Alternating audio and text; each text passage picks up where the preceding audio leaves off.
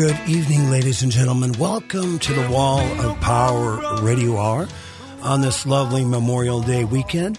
We have one of our favorite guests on the line from Massachusetts, Mr. Charlie Pierce. We call these episodes Checkpoint Charlie. Charles writes for Esquire.com. He's a sports nut, a Twitter fanatic. Uh, he's got great taste in music. We're going to be talking a little Bob Dylan, which we usually do anyway. And uh, he writes for Esquire.com, uh, but he's been on the scene forever. I call him my psychological morphine drips for all things political. And there's a reason to up the dose these last couple of weeks. Mr. Pierce, how are you? Uh, how are you tonight? I'm doing fine. Happy Memorial Day. Yes, happy Memorial Day. We uh, uh, we have a lot to owe the fallen on this weekend, and it's uh, good to remember the sorts of sacrifices millions have made for us to be able to talk on the radio and listen to music and, and uh, enjoy this country. Charlie, uh, last week uh, we had the uh, Marjorie Taylor Greene and Matt Gaetz Love Boat Tour, and I, I thought it couldn't get any weirder. And then this week came along and said, "Last week, hold my beer." it's like, how insane have things gotten? I, I, I, it's inexplicable to me that everybody in that entire party seems to have lost their minds. Uh, on Friday, they refused to take a vote to defend themselves, essentially. Right. Not, not just they refused to set up the commission to look at the insurrection, they refused to even talk about it. Yeah. Spineless cowards would be one way of putting it. This uh, is your own survival, guys. These people came to hurt you. Yeah. Well, and you don't, and, and because it might hurt you in, in a, a midterm election a year down the line, you don't even want to talk about it? Yeah. Well, and then McConnell comes out and says that's exactly why they voted against all this stuff for the midterms. Uh, you know, what about this, you know, the great uh, John McCain and others, uh, this whole country over party concept? Mm-hmm. Oh, are you there? Yeah, I'm there. I'm eating a little bit. Oh, Sorry. okay. That's all right. Just, uh, just. I'll, I'll put the fruit. I'll put the food aside. uh, just just uh, mark that so you you know how to edit that, Brett.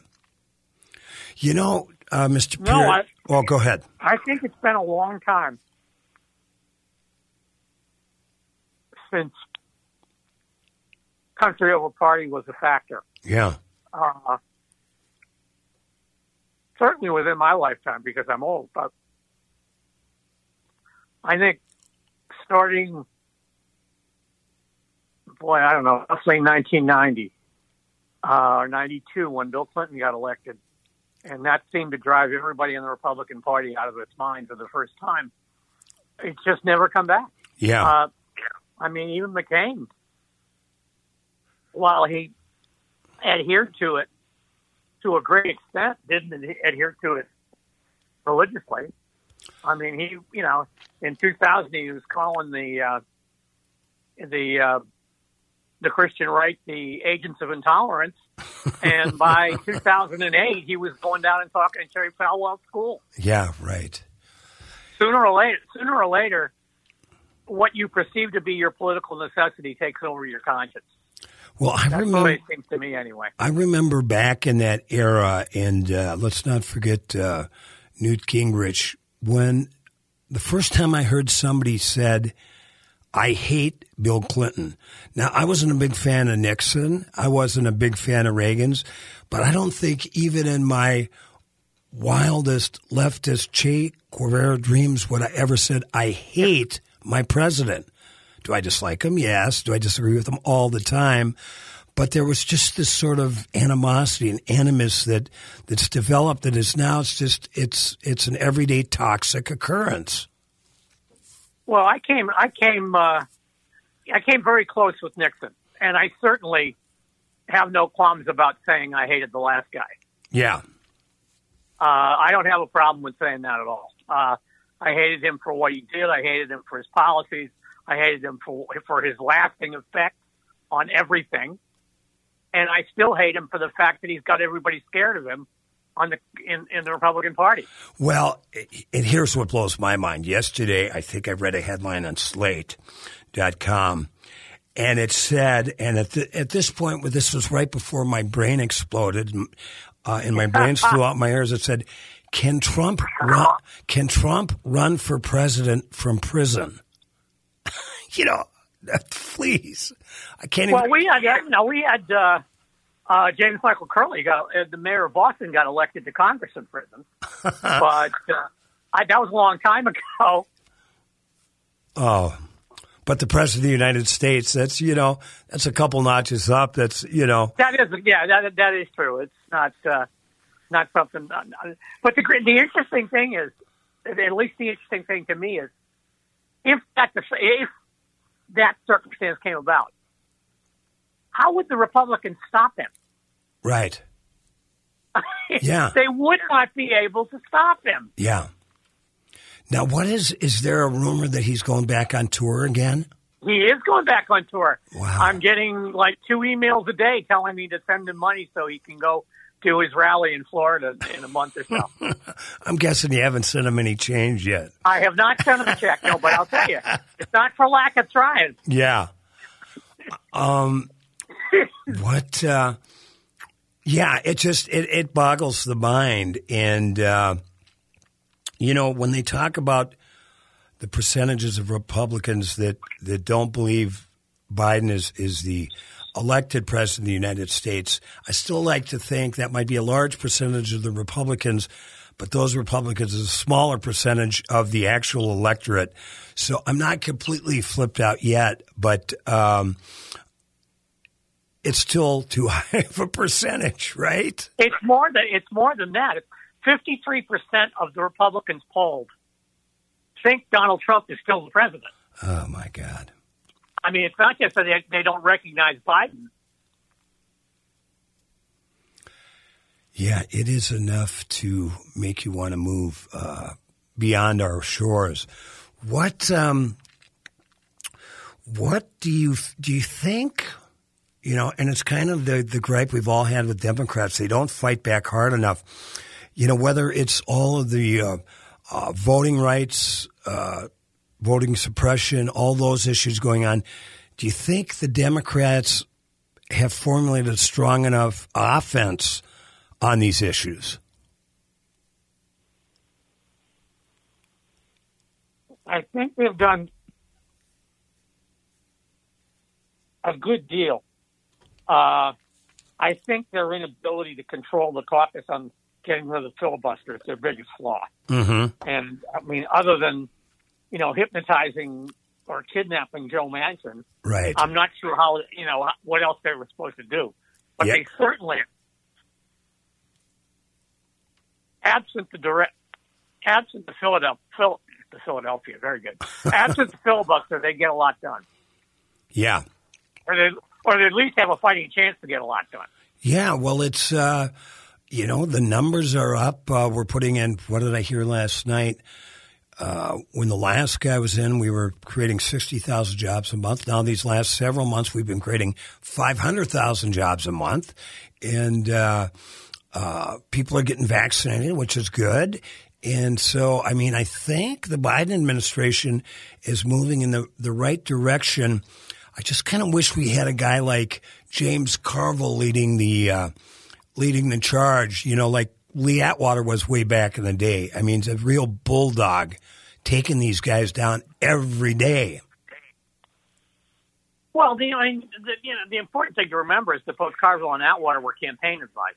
Yeah, I mean, Atwater wasn't working out of the White House. Neither was. I mean, Carville was for a while, but he wasn't the he wasn't the policy guy. Uh, and and and and there is a difference between the people you rely on to get you elected and the people you rely on to help you govern. I mean, that's that's just the way it is. I do wish. I mean, I, I wish I had a better sense that the Democrats realize that they're not going to have control over the entire government for much longer. yeah, You know, and that the window is closing. Hmm and maybe it's and, and you know what? Maybe they've done all they can do. Maybe they, I mean, I mean, they obviously can't get rid of the filibuster because they can't budge two of their own members Right. on it, even though it's absurd. Uh, I think the one thing they could do now uh, would be to have Nancy Pelosi act independently and appoint a January 6th commission. Yeah. He I'm can all, do that. I'm he all can do the Benghazi thing. Uh, because clearly the Republicans aren't going to budge on that. right. And it needs to be done. Oh, it- And then, then I think the, you know, then I think the Democrats should pull out every stop they have to yeah. get their agendas passed. And how do what? How that means, and that means, that means voting rights. That means police reform. Everything they got on the, everything that's on the runway right now. yeah. If they can do it with reconciliation, do it with reconciliation. Well, it does feel like we are making, you know, we're just uh, a few days past the anniversary of the tragic murder of George Floyd here in Minneapolis. It does feel like we are making some ground towards police reform. What's your fe- feelings on that? Oh, I think so. Uh, I think certainly it's the most serious conversation we've had on it in years. Yeah. You know, I mean, we we and and and we're seeing a national conversation on it. We're not just seeing, you know, we're not just seeing, you know, kind of, you know, we had an event here in our city, so we'll talk about it here. Right. These things are all being linked together. It, mainly because for some reason the police can't stop shooting black people. Yeah. you know, and and I think that's healthy, uh, and I think that I, I, I think that in a lot of ways, uh, the murder of George Floyd was a watershed event. Uh, but again, you know, it gets it gets to the Senate, and it stalls because you need sixty votes Right. on everything, because the Democrats won't do anything about the filibuster. Yeah. What is uh it's, it's always kind of seemed to me over the the years that man Joe Manchin's always been a pretty lukewarm Democrat to begin with. Well, he's a Democrat from West Virginia, which the Democrats haven't won, you know, in the presidential election. I don't think since LBJ. Yeah. But to me, he seems to be enjoying the power he has a little bit too much. Yeah. His moment in the You know, he sun. really does. He, he seems to like to be, you know, for him to say, as he did yesterday, that he's protecting the filibuster because he didn't want to destroy the government. That's just silly. Right. We could have a government without a filibuster. We had one for a long time Yeah. without a filibuster. Yeah, and and that filibuster is actually what's kind of destroying the government right now. Right now, it's it's paralyzing it for sure. Yeah. Hmm. Charlie, what, uh, I swear to God, uh, Matt Gaetz, I was seeing Yeah. some picture that he took with one of these, on one of these trips with one of his associates. I swear to God, she was wearing braces. Did you see that picture? Or was that my eyes? Oh, I no, I didn't. it was like, okay, I know where this is going. What, what's your feeling? Do you, what, what do you think is going to happen to Mr. Gaetz? Oh, I think you know. He, I mean, he, I've seen I've seen them act. I mean, I've seen the same kind of act before. They generally burn themselves out. I think. I don't think there's any question that he gets reelected if he's not in jail. Mm-hmm. Uh, I think he's in real trouble. I think people. I think his his running buddy there, the the most influential tax collector since the sheriff of Nottingham down there yeah, in Florida. Uh, you know, I think he's singing like a bird right now. that guy's a piece of So- work. Oh man, I don't know how this guy. You know, it's Florida, so anything's possible. Right. But I don't know how you're. You know, a county tax assessor accrues all that influence. Yeah, it, it's great. And then making uh, what did what, when they um, when they went to his office, they found these, you know, a, a dozen driver's licenses that Yeah. belong to other people. That blows my mind. Yeah, I mean, the guy. I mean, I mean, the guy's the guy's running a you know, an international criminal conspiracy from a from a county tax office. Yeah. I mean, I got to give him credit. I got to give him credit for ambition. That's for sure. Yeah, and then these guys go, and uh, according to uh, attendees at these parties, are um, snorting cocaine and doing ecstasy and uh, celebrating all their uh, nefarious activities. It, it blows your mind because at one point, when I used to think about Republicans, the first guy that came to mind because I was a kid when he was the big time Republican was Barry Goldwater, and I just don't see Yeah. I don't see Barry partying like that.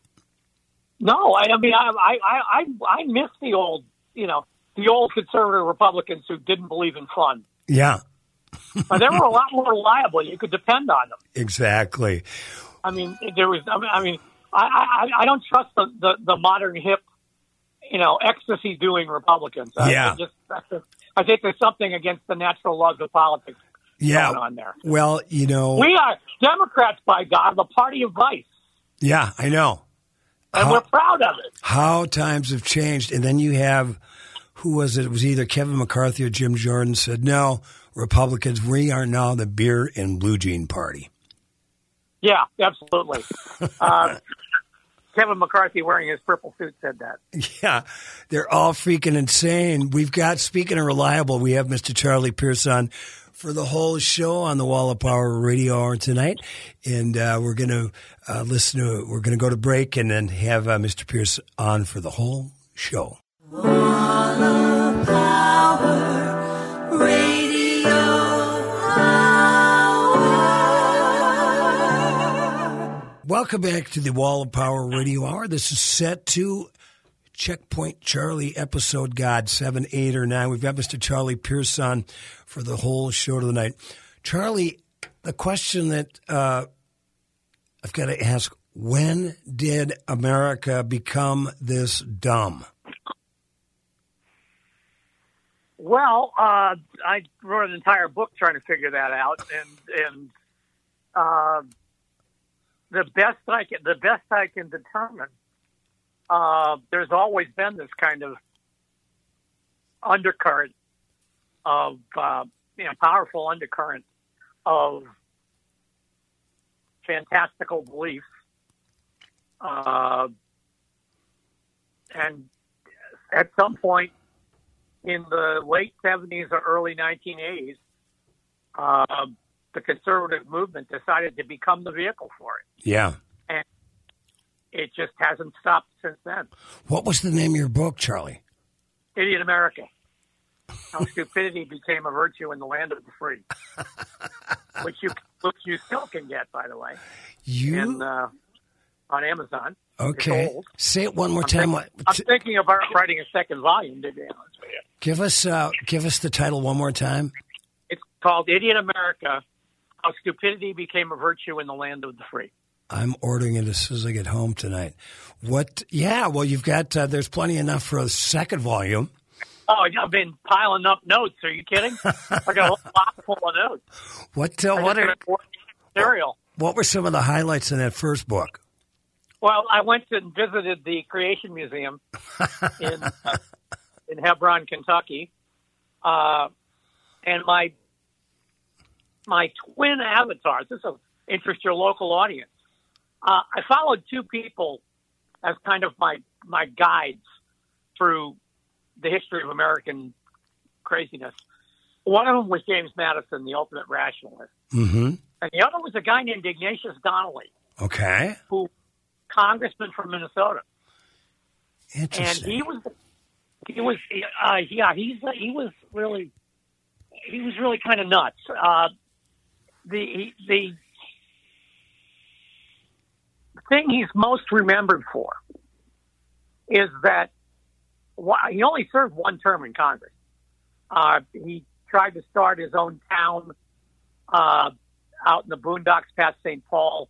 Uh, and that collapsed when the when when the railroads failed. Uh, but he decided that he was going to become a researcher. So he spent all his waking hours in uh, Washington, which were a lot of them, I guess, because he didn't do a lot in the Congress, uh, at the at the Library of Congress, and he is responsible for almost everything people now believe about Atlantis being real. I'm not kidding. Donovan's song Atlantis, all that stuff about Way the, down, the poets and everything. way down, way down, way down Yeah, below the ocean, way my down. Andalusian baby. Yeah. that's all straight out of Ignatius Donnelly. What years was that? When did he rock uh, and he walk this kept, earth? he kept. I spent two days at the Minnesota Historical Society in St. Paul because he kept these these incredible diaries. I mean, he wrote everything down, and so I spent two days going through the notes he was taking for uh, for his Atlantis book. And he, I mean, he's, he's a man, and he, he's a very typical American crank.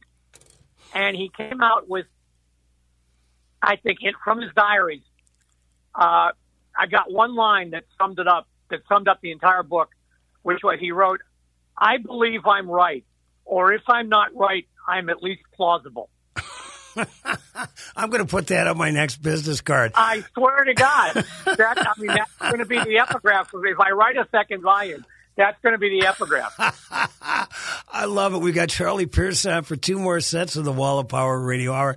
Don't touch that dial. Welcome back to the third set of the Wall of Power Radio Hour. We just heard some Bobby Dylan. They used to call him Bobby Dylan.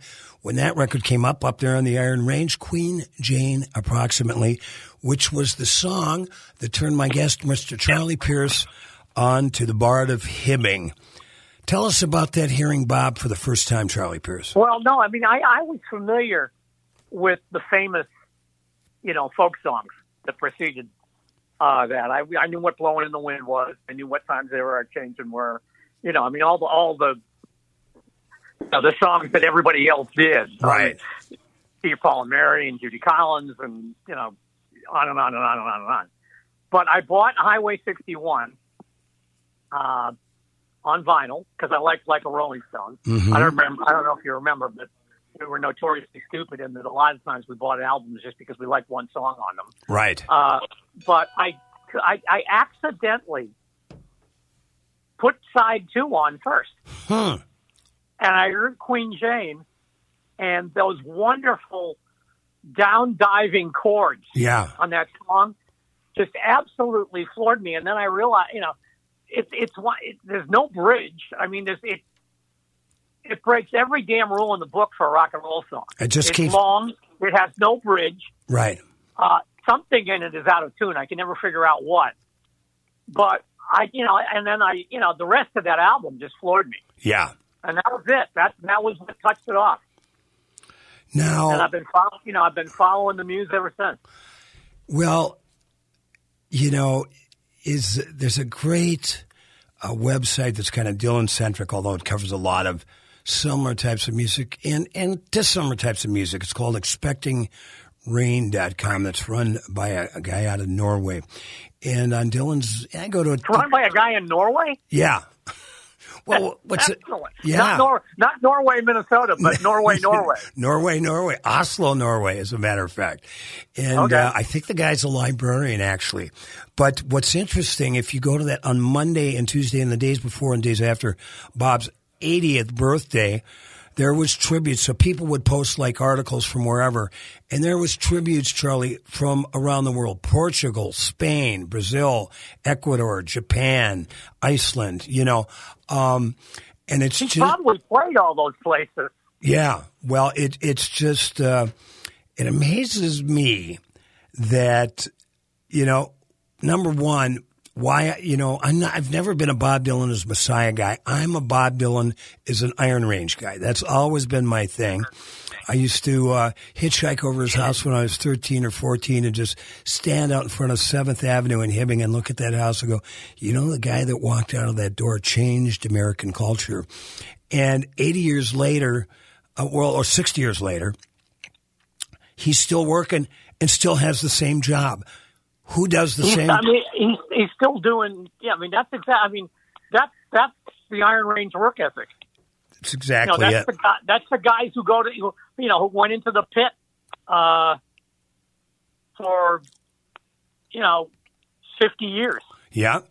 and their sons followed him in, and their grandsons followed him in. and doing a lot of double shifts through that Yeah. time. I, I tell my elevator pitch about Bob Dylan is that he has imbued within him the four or five major character archetypes that you can still find any Friday or Saturday night on a bar on the Iron Range. Number one, uh, the biker with the black leather jacket, the blue jeans, the belt on the side, the white T-shirt with the pack, uh, you know, uh, camel straights rolled up in the in the shirt sleeve. The guy that just got off the second shift, the miner having a cold one on his way home from the bar. The uh, the uh, guy protesting at the bar because the drink wasn't strong enough and it cost too much. The joker at the bar doing card tricks, playing with loaded dice, and then the weirdo in the back drinking cheap brandy, reading James Joyce. and and now, I mean, I had another one, which is basically the old guy at the end of the bar has been sitting on the same stool for sixty years. exactly, and You uh, know, I mean, who knows all the stories? he knows all the stories. Well, you know, we when uh, we were talking about your buddy Ignatius there in the last set, and uh, Yeah. how he was around, kind of got going in politics, you know, during and after the Civil War. That's the other thing about Bob Dylan. He's a huge Civil War buff. And Well, yeah, I mean, he's a huge history buff. I mean, he, and he, Yeah. I mean, he he he he he investigates, you know, the history that that doesn't make the, the academic history books. yeah, You know, he, he investigates history through murder ballads and and you know poverty songs from from forgotten you know coal towns that don't exist anymore. yeah. I mean that's that that's the tradition he's chosen to be part of, and, And- I admire the hell out of that. And he, you know, he refers to, the, he goes, those songs are my religion. Yeah, and it's not. I mean, and it's it's it's it's very hard not to not to see the spirituality in what he does. Yeah. I mean, he's he's obviously explored all kinds of it, and you know, it, it peaks out at appropriate times. I always say that one of the one of the things that that really convinced me on his intellect, and I didn't need a lot of convincing, but the one thing that really did was how, what a good DJ he was. yeah. Oh, I love that, That show. radio program was magnificent. Theme And you talk Time about Radio history R. lessons, my you talk about history lessons. My God, Yeah. You know, I think those, I think he did 100 episodes, Bob Dylan's Theme Time Radio Hour. That was, to me, some of the best work he, he's done. That period, it wasn't, and it- it- you know? his, his ability, his ability to put a set together, his ability to to, to, to, to to intersperse the records with you know what he knows about you know what he knew about history and music and and you know whatever the subject was at the time. I mean, he did an you know he did he did an episode on whiskey, did an episode on baseball. right. Well, and that, that, that's Well, great. that was the that was the American that was the that was the American radio show yeah. when Absolutely. he was doing it. Absolutely, and uh, uh, and that that Borscht Belt humor that he's got. Um, you know, Dylan's always been. I've I've read enough books and I've seen him in concert enough to know he's a he's a. Uh, you know, it's got a great sense of humor. And I remember his Mother's Day show. He says something as he was entering a song. He said, "Yes." He goes, "I bought my mother-in-law a chair for Mother's Day, but she hasn't plugged it in yet." Well, no, I mean, I mean, a lot of stuff. I mean, Desolation Row is a very funny song. Yeah, Looked at in one way, Desolation Row is a stand-up comedy routine. yeah. Well, I mean, it really is.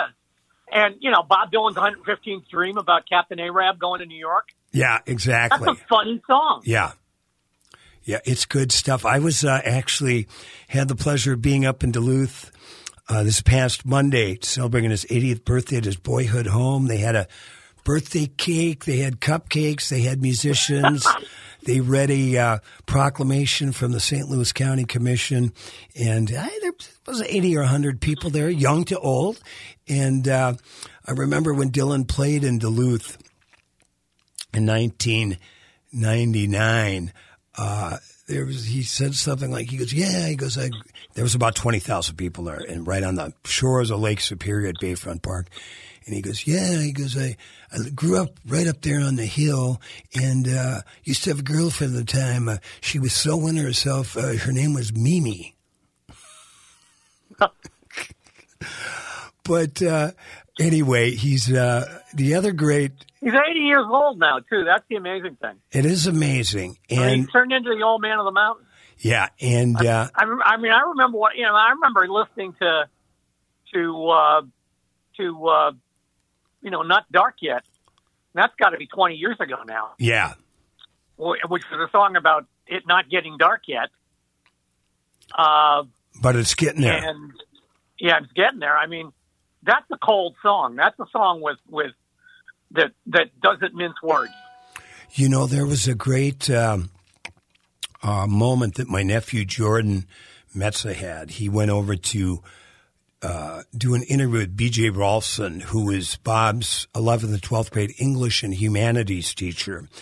And uh, he had a little boombox in his basement office. And as Jordan walked in, he was listening to Nar- Not Dark Yet. And uh, he uh, I believe, was really the key to Bob Dylan's Nobel Prize for Literature. Uh, he was a very legendary high school uh, teacher, and uh, he told me I had a chance to interview him. He said Bob was up at a uh, funeral for one of his brother's uh, relatives, and as Bob was walking out of the synagogue, he walked up to B.J. Rolfzen. B.J. goes, "You are my greatest influence." Now, B.J., you'll like this, Charlie. He was a really old school teacher. Never, never got in front of a class without a suit and tie. But when Bob came back from New York in 1964, this was before he walked out on the Ed Sullivan show, but he was scheduled to play. So he knocked on BJ's classroom door for what, third or fourth hour. And BJ came out and said, uh, he always called him Robert. He goes, Robert, he said, just hang on. He goes, I'll be done with class in 15 minutes. And when I was talking to BJ, he said, I really should have invited him into the class and inter- introduced him at that that point, you know. but uh, yeah, B.J. Rolfzen tracked that guy down. So um, we, uh, yeah, I mean, eighty years old, and I heard he And said, of course, like the, the 80th birthday has, you know, on Twitter at least, brought together all of our extended family. yeah, I mean, our friend Dan Daniel in, in New York, and she's the best. And you and me, and you know, and then having having Levon's birthday be the same week. Yeah, yeah. that- Bob Dylan, Levon Helm, and and Miles Davis they- don't get had birthdays in the same week. don't get any better than that. No, it doesn't. Yeah, it's just. Uh, I mean, I can't imagine. I can't imagine uh, my life without Bob Dylan in it, and it's not like I've listened to him every day. In fact, when Blood on the Tracks came out, I didn't like that record at all. I didn't listen to him for ten years because it didn't have that wild Mercury sound. And then when I Yeah. finally got smart again and got off the weed long enough to listen to the record and go, my God, what a masterpiece. I go, no, this is the mild Mercury sound. Yeah. No, I I- you know I I wrote uh, years ago in the aftermath of of 9/11. Esquire asked me to write or gather uh, more like collate, collate, but I wrote a lot of them. 101 things that were still right about America, and I I had he was obviously one of them. And what I wrote was that one of the real phenomena about, at least in my, in my case, songs that meant nothing to me when I was 20 mean the world to me when I'm 50. Right, It's like he knew my future.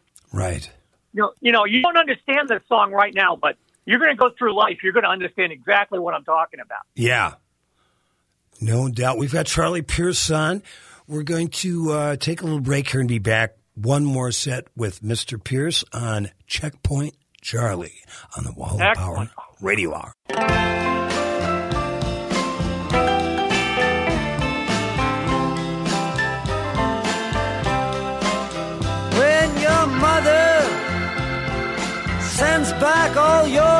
invitations. And your father to your sister, he explains that you're tired of yourself and all of your creations. Won't you come see me?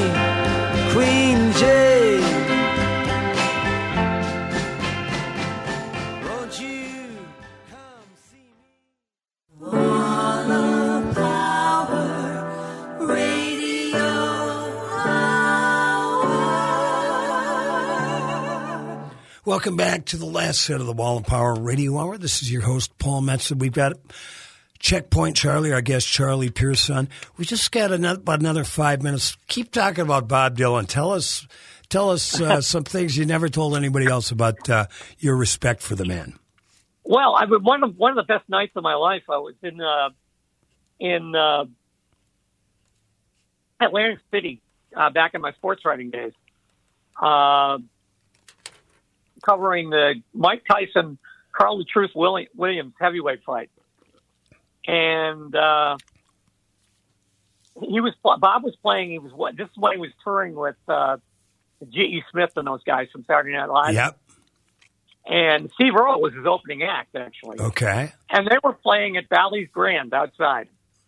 And I talked to my friends. I said, "We got we got a chance to see Dylan at a casino." This was this was you know before he started doing uh, Victoria's Secret ads and winning Right. Oscars and stuff like that.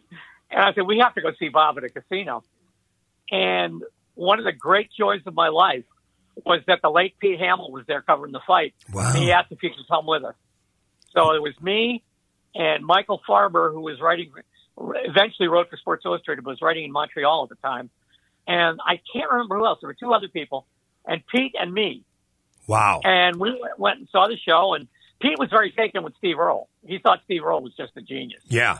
This uh, right around the time of Copperhead Road, before before Steve's life went off the track. Yeah. And but we- also, you know, Bob put on a hell of a show because that was a, that was a really really good band.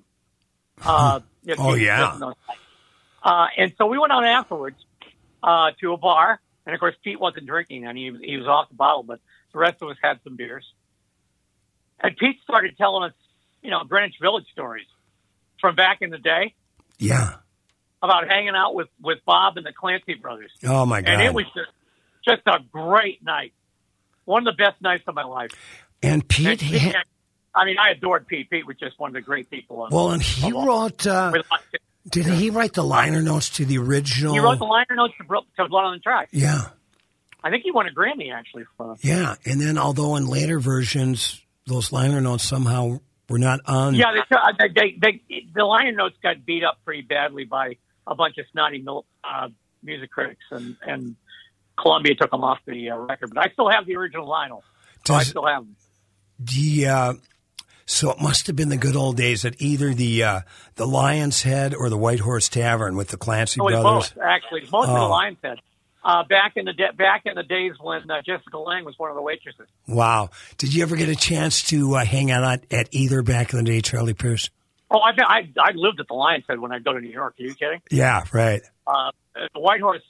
Never never really went to the White Horse, but uh, a lot of sports writers and a lot of writers in general, and and you know, hung out at the Lions Head. And my friend George Kimball, who preceded me at Boston Phoenix and got me hired there, he used to tend bar there. So every time we'd go to New York for a ball game or Red Sox series or something, we'd always wind up there.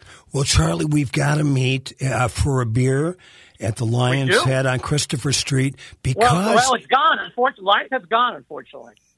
no, the Lion's Head has well now it's called the Kettle of Fish, but the the original bar, which was the Lion's Head, is still there. Really? I I'm- didn't know. I know the Lions Head had closed. Yeah, the Lion's Head's closed, and now it's called the Kettle of Fish. And the Kettle of Fish is when all those Dave Van Ronk and and Dylan Yeah, I was going to say the Kettle of Fish was around the corner. that was on MacDougal, but now it is Yeah. in the same building where the Lion's Head was. You still walk downstairs. The bar's Well, there, then you go around the. this co- is Good to know. Yeah. Let me know the next time you're in New York, my friend. Well, and I'll tell you what, uh, for a guy that went to Marquette University like you did, Charlie Pierce, the guy that owns it is from Wisconsin. And now the old Lion's Head, which is now called the Kettle of Fish, is Packers headquarters in New York City. Is it really? Yeah. The guy, That's funny. the, the guy's name. it's still below. It's still below the sidewalk joint, right? Yep, yep. Still below the sidewalk. And the guy's name is Patrick, who runs it. And uh, we got to know each other years ago when I was in there. And uh, his sister went to the University of Minnesota in Minneapolis, so we had a lot of stuff in common. But we will uh, put that on our to do list now that things are opening up. We got about a minute left, Charlie. What are you looking to uh, forward to doing that you haven't been able to do for the last year, year and a half? Oh, I gotta get. I gotta. Are you kidding? I gotta get down to Washington and see what these guys are up to. I want. I mean, I, I'm looking forward to just reporting stuff again. Yeah. I mean, I, I this was this, you know, the last you know year where I literally didn't, you know, all my reporting came out of books or off TV. Yeah. I can't work like I can't work like that. I gotta, I gotta, I gotta, you know, I gotta feel the blood in the events. I gotta, you know, I gotta smell the news. I can't be sitting in my living room. Well, we can't wait to read your first person accounts. We've had uh, Charlie Pierce on for the whole show tonight. Checkpoint Charlie, God knows, episode whatever. He's a reoccurring guest because he's so good, and we get such great response. Yeah, I'm like it- cold, I'm, I'm I'm like cold and flu season. so, I come around every year. Yeah, right. Hey, we we love you, Charlie. So, um, we got a beer date at uh, the Old Lion's Head, the Kettle of Fish. Now, uh, we're going to try to get you and your buddy Jim Moore up here on his motorcycle at some point up to the Iron Range, so I can give you a personal Yeah. tour. And we're going to uh, go out with a pick of Mr. Pierce's one of his favorite Bob Dylan songs. Blind Willie McTell. Thanks so much, Charlie. Have a great Take week. care, Paul. We'll talk again. Talk soon. Bye bye. Bye now.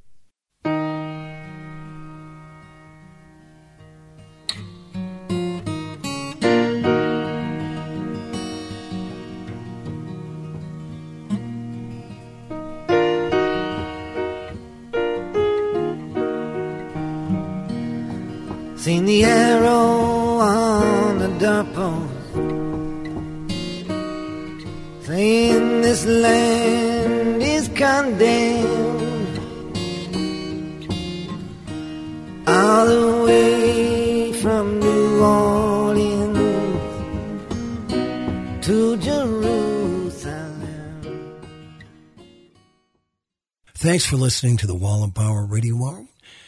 The show is produced by Paul Metzen, engineered by Brett Johnson. We'd like to thank our sponsor, School of Rock at Eden Prairie. This show was recorded at the AM 950 Basement Studio in Eden Prairie, which is neither Eden nor a prairie. We hope you will, will be enjoying this Memorial Day weekend and more. You can follow me at paulmetzen.com. And like my dad used to tell me, remember to be kind and make someone happy.